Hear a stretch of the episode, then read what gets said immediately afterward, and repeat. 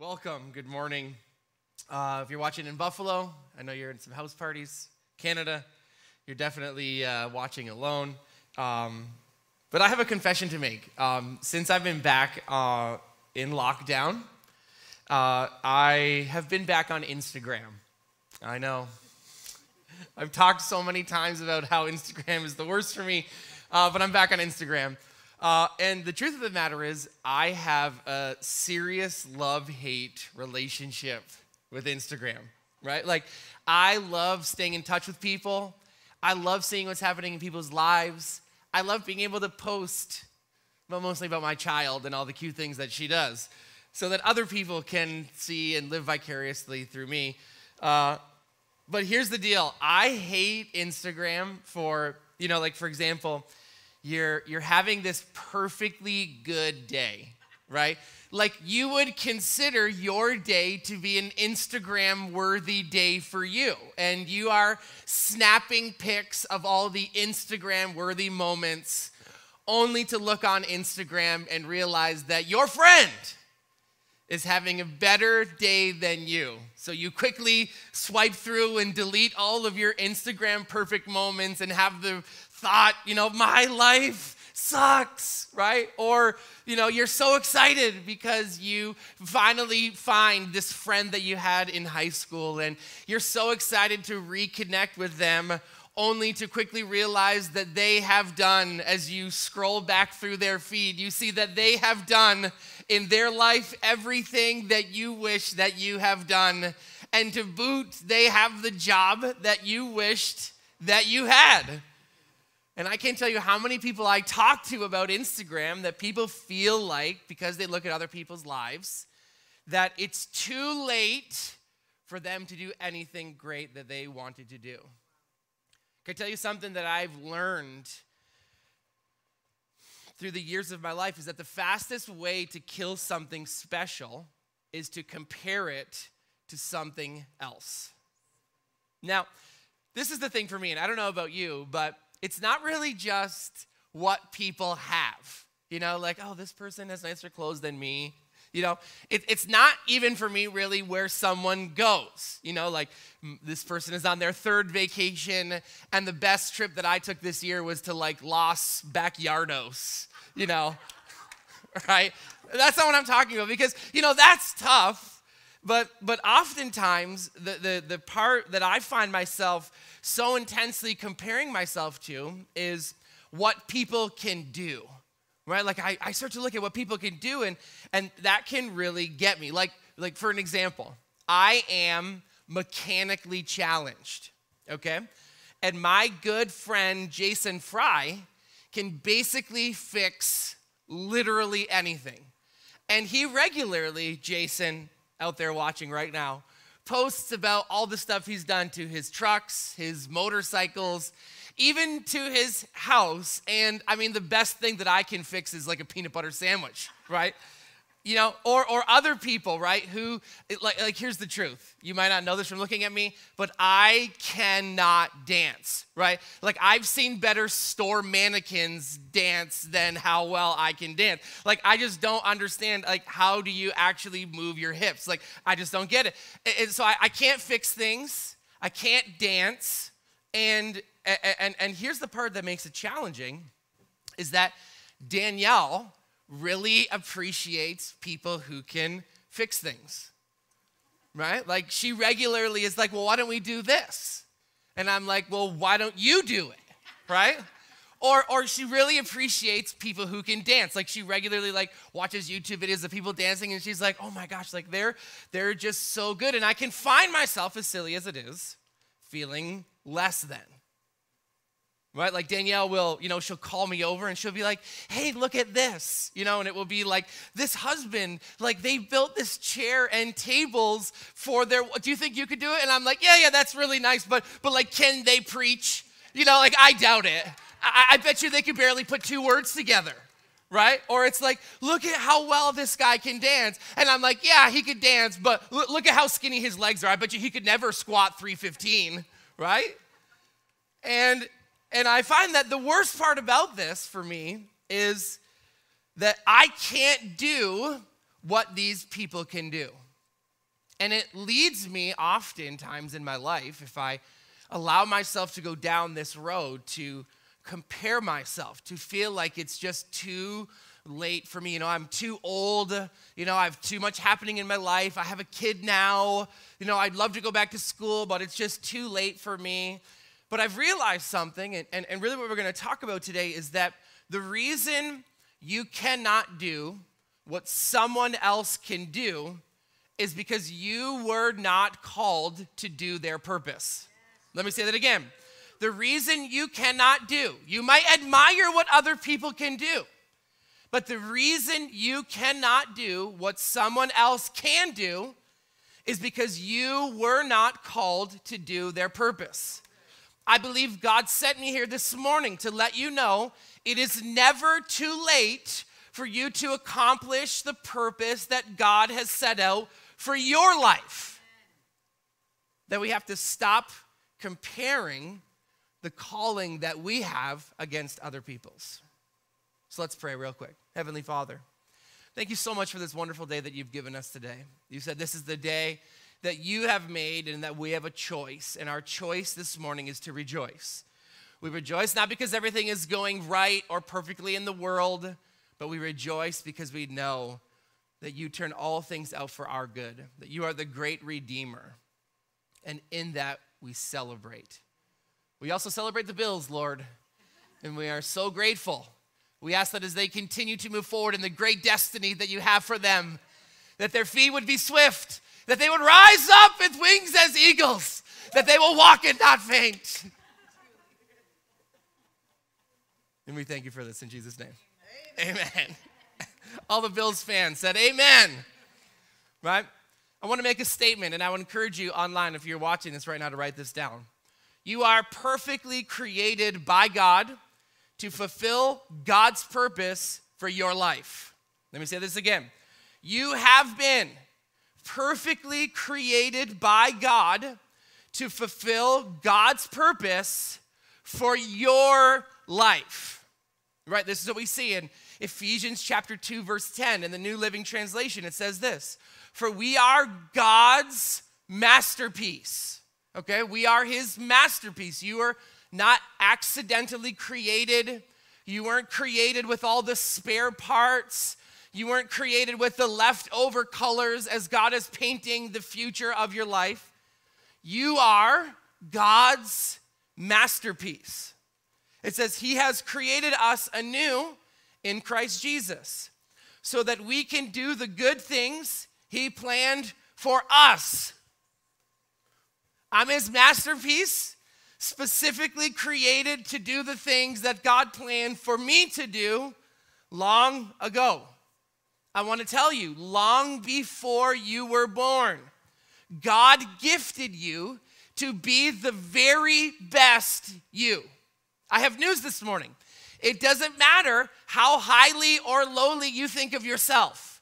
You are the best you that this world has to offer, right? In fact, this word masterpiece that's used in this for we are God's masterpiece is a Greek word that I'm not going to say, but it literally translated means poetry that you have been perfectly written and crafted, and every word and syllable and, and, and, every bit of pentax that has been like put into this is so perfectly created and masterfully orchestrated to be the very best you. That you are God's poetic statement to the world that's around you. And I want to say this to you online. Because maybe you watched the Bills game yesterday and you saw, I think it was number 58, Mike something, and you went on his Instagram and you saw that he has probably 22 inch biceps. And you're like, I don't got 22 inch bicep. I don't got 22 inch anything. I had to realize everything God creates, God creates for a purpose. Everything He creates, whether you like it right now, whether you compare it, doesn't matter. Everything God creates God creates on purpose, right? Like you see this on bumper stickers, right? That's like, God don't make no junk, right? And, and, and, this is true, and it's a funny way of saying it, but oftentimes when we compare ourselves to others, we highlight other people's strengths and successes and highlight our own failures and insecurities.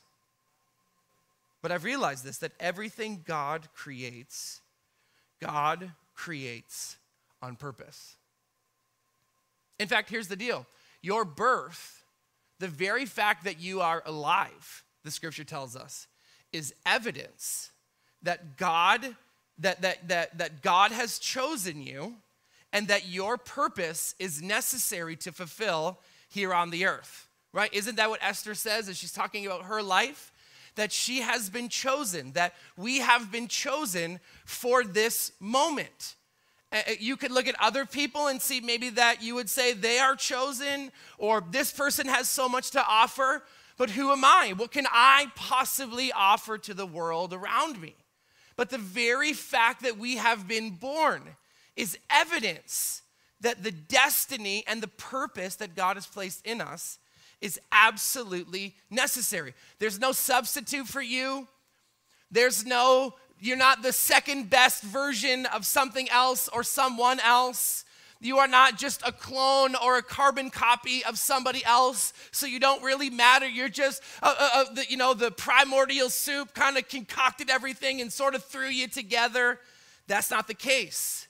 You are the only you, and no one can ever fulfill the purpose that God has given to you. And here's some good news. You might sit here today in your house, you might sit here in this room or somewhere around the world and say, That's great, but you don't know how much I've done. You don't know how much time I've wasted. You don't know this or that, or my name, or I don't have a degree, or I didn't finish college, or I had a whatever. Can I tell you, there is no expiration date on the purpose that God has given you. It's never too late to be the person, the man, the woman that God has called you to be. Now, this all sounds really awesome, right? It sounds like, yes, I could do it. I'm great and I could be awesome. But but here's the deal, and it's very important to understand this because we are created by God and because we are created for God, for God's purpose, for God's glory, everything that we do, we have to do for God's glory. Okay? Now, let me explain what this means. Oftentimes, and I don't know about you, maybe it's just me, but oftentimes when I find something in my life that I'm good at, or even decent at. I start to, and I love to do this, add my own personal objectives and motives to that thing. I love to highlight my strengths and try to plan my own path based off the strengths that I see. But I've come to realize something. When my purpose is about me, I'm the one that has to fulfill it. Okay? Because if I'm created by God and if I'm created for God, the objective of my life is to fulfill the purpose of God for me. My life is to be lived out to display His glory. But when I take what He's given me and I start to run off and do my own things, here's the challenge I am now responsible to, to, to determine the success or the failure of that thing. Or maybe we do it like this, because this is another thing that I love to do. I love to do things for the approval of others, right?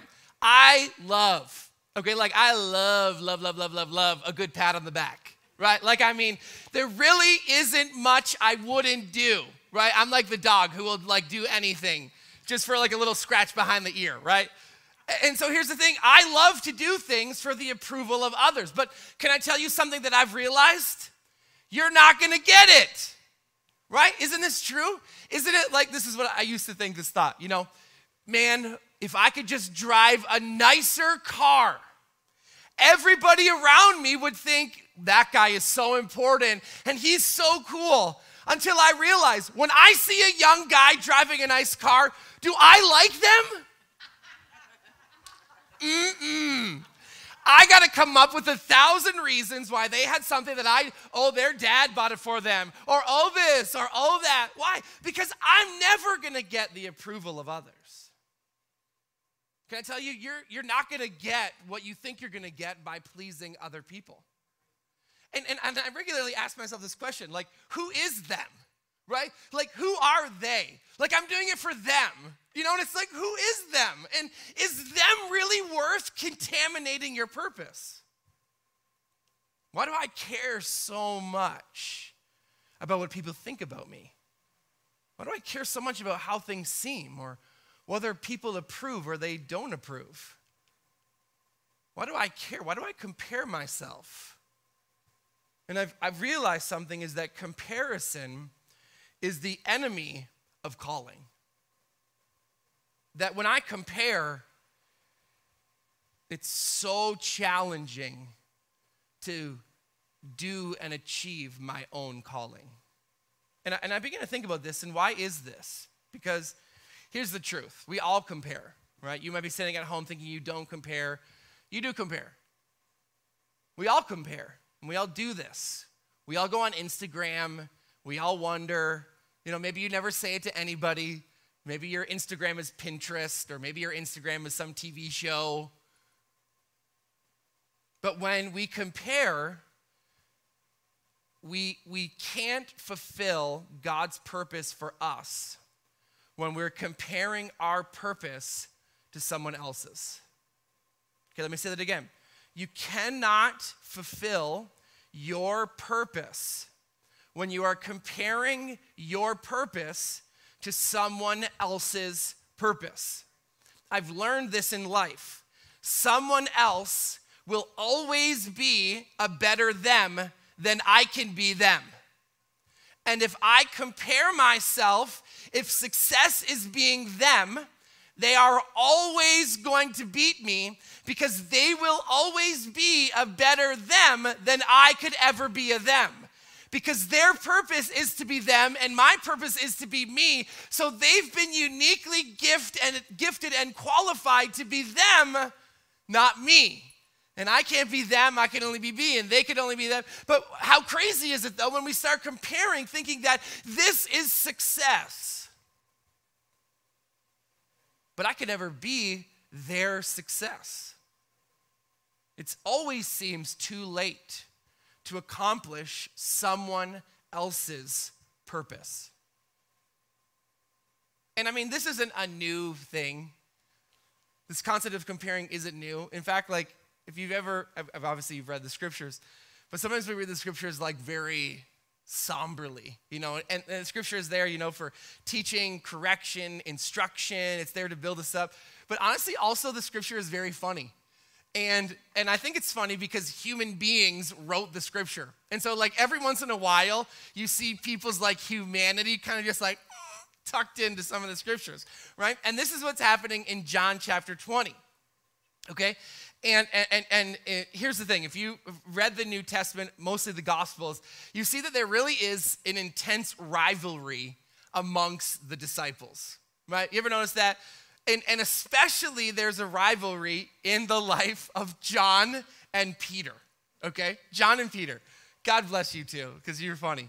And, and here's the thing is that we see the two of them, I mean, the disciples at large, we really get a glimpse into the two of their lives, that they are always comparing themselves to the other right? Like you'll read scripture and be like, who's the greatest? And, and, and who's the best? And, and call me out. No, call me out. No, let me do this. And, and, and you see them be like, who's to sit next to you? And it's like, it's definitely to be me. And no, it's not to be you. It's to be me because of this. And it's like, it's this crazy reality of these guys comparing themselves. And, but, but I realized, like, obviously we all have to take sides, you know? Like you're either like an Edward or a Jacob, right? Twilight fans? Anybody? No. Okay. You got to take sides. And I, I honestly feel like I side with Peter a little bit more than I side with John. Because the truth is, is from what I read about John, from him writing Jesus's gospel accounts, I would not like John. Because truthfully, John is super annoying, okay? And let me explain to you why. Because here's John, and we're going to read a passage from the book of John. Now remember, the author of the book of John was John, okay? And when you read John, you read him writing a book that he wrote, but he writes about himself in third person, right? You ever notice that? That everybody else writes about like themselves in first person, and John writes about himself in third person, but it's the worst kind of third person because whenever he writes about himself, he refers to himself not as John or not as like the Apostle John, he refers to himself as the one who Jesus loves, right? And you'd be like, get out of here, man, okay? And, and here's the thing we're gonna read this passage of scripture from John chapter 20. And, um, you know, we see that like this is this is a really big moment in scriptures. Okay, so it's early Sunday morning, and you know, Mary has visited the tomb and she goes there and she's looking around and she realizes Jesus is not there and the tomb is empty. And, and there's this moment we see in scripture, like this holy pause where it's like all of a sudden the fulfillment of thousands of years of prophecy have come to pass. And this is a huge moment in scripture. Like, like I would argue that this is the climactic moment of our holy text. That everything prior to this was leading to this moment, and everything from this moment is pointing back to this moment of what is happening right now. This is the this is the climactic uh, uh, moment of the fulfillment of a plan that God set in motion almost 5,000 years prior. Now, notice this. This is a big moment, okay? Huge. Like, we are about to find out that Jesus is actually the prophesied king. He is the Messiah. He rose himself from the dead. And listen to how many times John tells you that he's faster than Peter in a foot race. Okay? This is true. This is true. Like the tomb is empty. Christ has risen, right? Prophecy has been fulfilled. And John is faster than Peter, right? Like, it's true. Look at this, okay? In, in, in John chapter 20, verse 2, it says this So she, she being Mary, came running to Simon Peter. John must have been fast because he talks about like running and walking and speed a lot. So, so she came running to Simon Peter and the other disciple. Okay, here we go. Ready? Time number one. Simon Peter, just, you know, the bum, Simon Peter, and the other disciple, the one who Jesus loved, right? Like, you want to be like, get out of here, man. Okay? And said, They have taken the Lord out of the tomb, and we don't know where they put them. So Peter and the other disciple started for the tomb. watch this, watch this. They were both running, but the other disciple outran Peter and reached the tomb first. Okay? Now, that being in there once, you know, like whatever, maybe there is some spiritual meaning to the fact that he was faster. Then we go on to verse 6, and it says this Then Simon Peter came along behind him, right? So the other disciple who was long ahead and clearly better and faster and went straight for the tomb. And then and then verse then verse 8 says this. Finally the other disciple, right? You know, you remember the other disciple, the one who Jesus loved, who had reached the tomb first, also went inside. Christ has risen and John is faster. Right? Like, it's funny, three times John says that he was faster. And we're given this glimpse or this window into the reality that even the disciples were constantly comparing. They were constantly competing. You know, like I could only imagine, you know, like Mary's like, guys, the, the tomb is empty you know, and the disciples hear the tomb is empty, and they're like, she's still talking, and they're like already walking because like they're trying to get ahead of him, right? And it's a funny picture, but we see they're, they're constantly asking and competing, and you know, who's better, who's faster, who's smarter, who's better, who's more anointed, who's done more great things. And I realized comparison kills calling. John compares himself to Peter. But what happens? Peter compares himself to John. And John is always a better John than Peter could ever be, and Peter is always a better Peter than John could ever be. But comparison kills calling because you can only be the best you. Now, maybe you don't care how fast you are, but we do the same things all the time, right? Like maybe, for example, you know, there's a Pinterest mom that you follow, you know, and it was like during COVID 19, like they were just the perfect parent, right? And they did all like the goodies and the crafts, and they don't care if their kids make a mess because it's creative Montessori stuff and you're like, I can't even find my kids. Like, we were playing hide and seek like 45 minutes ago, and I just stopped seeking and took a bath. Because, like, I don't even care anymore, right? Or, you know, maybe you're comparing your marriages, and, you know, you got those cute couples who, like, we can't go anywhere, so let's dress up and do a date in the living room. And you're like, yeah, that's cute. I hate you. You know, but before we do dinner, let's do family devotions and let's take long walks around circles in the backyard holding hand in hand because we love each other so much. And you're literally praying every day that you don't slit your husband's throat because he is driving you crazy. Right? Maybe it's that people have more followers than you. Maybe they have more influence. Maybe somebody's in better shape than you. Maybe they have more money. Maybe they have whatever. We're constantly comparing ourselves to other people.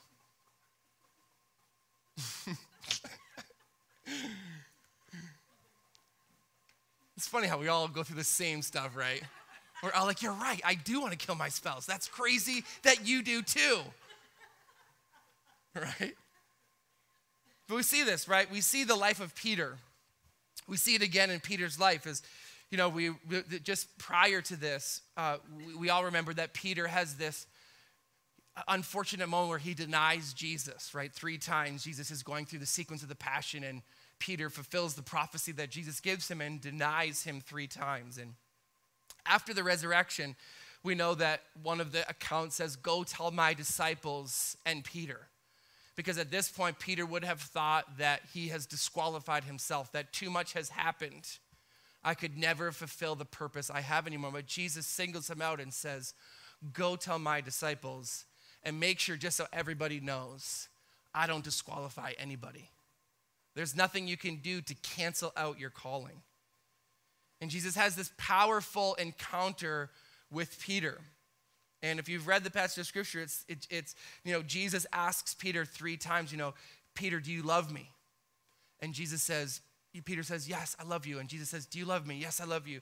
Do you love me? Yes, I love you. And then Jesus makes this statement Feed my sheep. Feed my sheep. Take care of my people. He's letting him know that, Peter, listen, I, I get that you've done stuff, but your calling is still intact.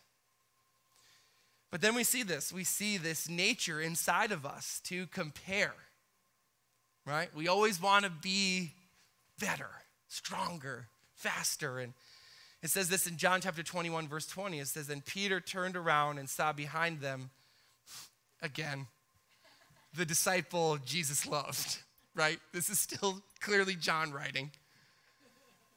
And Peter asks Jesus, you know, he turns around and sees John. He he has this moment where he's been reinstated. And his first response, John tells us, is to see behind him and look at John and ask Jesus, Jesus, what about him? You asked me to feed my sheep. What are you going to ask him to do? Because I need to make sure that what you ask him to do isn't better than what you asked me to do. And Jesus has the most profound response. He says this if I want him to remain alive until I return, what is that to you? Listen, Peter, if I want him to be the greatest man in all of the land, to defy the very existence of the way the world has been established, to forever be heralded as the greatest man to ever live, what is that to you? And he says this to him As for you, this is our key. As for you, Peter, follow me. As for you, Peter, follow me. As for you, Peter, don't worry about John.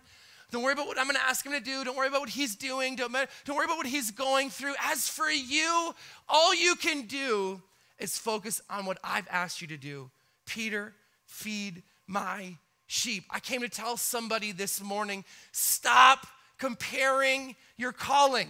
Stop comparing what you were designed to accomplish. You can't fulfill someone else's purpose. You can't fulfill what God has asked someone else to do. When you compare your calling to someone else's, you kill your calling. Can I tell you the fastest way to kill something special is to compare it to something else, right? Like right now, some people out there are killing their marriages. Not because their marriages aren't great or they don't love each other, but they're killing their marriages because they're comparing it to somebody else's. Some people are losing their contentment, losing their joy, not because their life isn't good but because they're comparing it to somebody's life who has something that they don't have, only to realize that that person is comparing their life to this person and upset. And it's like we all find ourselves in this place where we kill our calling because we compare it to somebody else instead of realizing we are perfectly created by God to fulfill God's purpose for our life.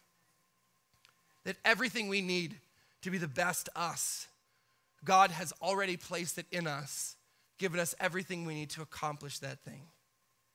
And that's what Hebrews 12, 2 says it like this it says, And let us run with perseverance the race marked out for us. Listen, we all have races. We all have things that God has asked us to do. But for me, the way that I persevere through the challenge is I run the race that's been marked for me. And I love this. We're instructed how do we do this? How do I do it? Because is it true that I don't, I know I shouldn't compare? Yeah, of course I do. Everybody knows that. You don't have to church, go to church to know that you shouldn't compare your life to somebody else's. You have to be in relationship to, with Jesus to know that if I compare my life to Elon Musk's, I'm going to be a little bummed at times. Everybody knows that.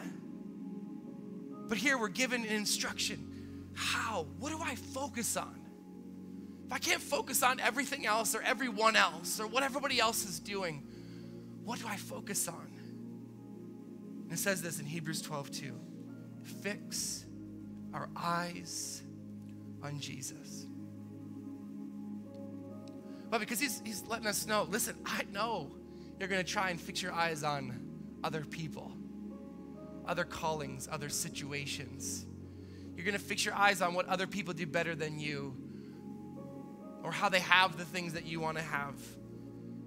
He's telling us listen, the way that you do this is you fix your eyes on Jesus. It goes on to tell you that he's the author, the perfecter, a translation says. This one says that he's the pioneer the perfecter of our faith. You see, I fix my eyes on Jesus because he is the prize. I'm not running to please people. I'm not running to try to have the best Instagram page, have the most followers. I'm not running to try to get the approval of men. No, I'm running because He is my prize. Can I tell you, it's impossible to win someone else's race. That's why we, when we fix our eyes on Jesus, what it does is it keeps me focused. Like, like I could celebrate. Right? Like I learned this when I was running track in sixth grade. It was the last year that I ever ran track because I realized, like Peter, I was not gifted in speed. But I realized something in track is that the fastest way to lose the race is to start to look around. Isn't that true? You watch the Olympic runners, and what is it? It's as if they are the only person on the track. They're fixed, their attention is solid. You see, when you run your race, the objective is to stay in your own lane. You weren't created to run someone else. You weren't gifted to run somebody else's race. Like it doesn't matter how many days I'm bothered that Elon Musk is Elon Musk. Elon Musk was born to be Elon Musk. And Alex was born to be Alex. and Amy was born to be Amy, and Joy was born to be Joy. So what I do is I, I stay in my lane. I fix my eyes on the prize. And the prize is Jesus. You know, sometimes I, I meet people and they're like, you know, Alex, like this is great. Like, good message, bro. But like you don't struggle. You know, like I see your Instagram and you got a hot wife and you got a cute kid and you got a nice house and you got all the stuff. And but I realized something. Yeah, it might look like that way to you, but you cannot outrun your own insecurities. So now I've chosen to do is choosing that I just stop competing. Like, I love what people do, right? Like, I love the fact that Elon Musk wants to take 10,000 nukes to Mars and blow them up. I, I think that's so cool to be Elon Musk. And, and, I would love to do it. Like, if somebody asked me, like, would you like to be the guy who's blowing up 10,000 nukes on Mars? I would say, Absolutely yes. But it's not my race. You know, this church, these people, this pastor, they're reaching so many people and their influence is intense and they're selling books and, and, and things and their seats are filled up and doing really cool stuff. It's not my calling. But in the exact same way that I cannot be them, they cannot be me. They cannot do what I'm called to do. They cannot reach who I'm called to reach. They cannot accomplish for the glory of Jesus what I have been born and destined to accomplish. And I've realized something that big or small, I'm called to do something pretty great. Right? Because it's like like here's the deal. No one can do what I can do.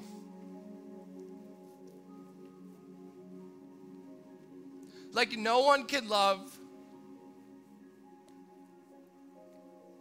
No one can love Danielle like I can love her. Right? No one's married to Danielle. No one else has the opportunity to lay down their life for her. No one can be the dad to my kid that I can be. No one can raise her to know and experience and understand the love of God. No one else is called to stand in my position in this church to help build leaders inside of this team. And, and I've realized that I'm running my race, and that is all that I can do. It's never too late to run your race. It's never too late to live your purpose. It's never too late to fulfill your calling. You simply have to keep your eye on the prize. And for you watching online, it might be that you know you want to build a business with integrity. You know, you're not worried about building the biggest business, but you want to be known as a businessman, a man of integrity. That you're going to build the right kind of business, that you're going to build a different kind of a business. You're going to build a business that honors and glorifies God. You know, or maybe you're, you're you've decided that this is what I'm going to be. I'm going to be a godly dad. You know, I'm not going to try to be the richest dad. I'm not trying to, you know, have the biggest house or, or, or have a house full of the best toys, but I'm gonna be the best dad that I can be, and then I'm gonna raise my children with a heart for God. That my kids are gonna be known as people who love God well. That I'm gonna be known as a person of generosity, maybe. I might not have the biggest income. Maybe I don't write the biggest tithe checks, but I'm going to use what God has given me to do something great for the glory of God. Maybe it's that you're going to be a faithful voice in your cell group.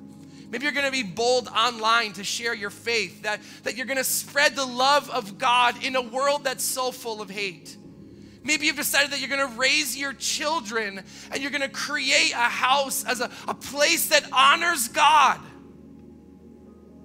Can I tell you something? Mom, dad, friend, business owner, you are God's masterpiece and that you are the only you that's been created to do the works that you can do here in this earth. That you are perfectly, masterfully shapen and molded and created to fulfill God's purpose for your life. Now, it's true, you cannot win every race, but you can win yours.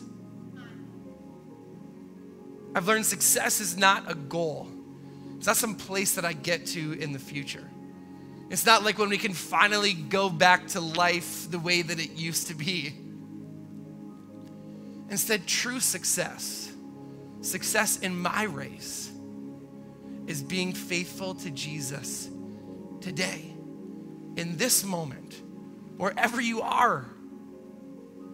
So, what we stop comparing because the fastest way to kill something special is to compare it to something else. And realize that wherever you are, whatever cards life has dealt you, whatever your age is, or your gender is, or your skin color is, it's never too late to be who God made you to be. I want to pray really quickly for anybody online in the room who feels like, you know what, this is me. Maybe you never want to tell anybody that this is how you feel. Maybe on the outside, you just, you're the perfect Pinterest mom. But on the inside, it's like you go to bed at night and just, you hate yourself. You think you're inadequate. You wish you were someone else. You wish you could do something else. You wish that life had dealt you a different hand. Maybe you feel like your life is so small now. Maybe you're that business owner who just is struggling. Maybe COVID really, you know, was hard for you on your business. Maybe your business closed. Maybe you lost your job. Maybe your marriage is falling apart. We can only be the best us.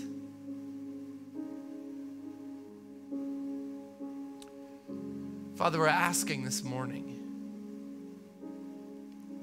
Lord, that you would open up our eyes to see the beauty, the majesty, the wonder of who you have created me, us, to be. Not the people around us, not our siblings, not our cousins, not that Instagram person or that rich person, me.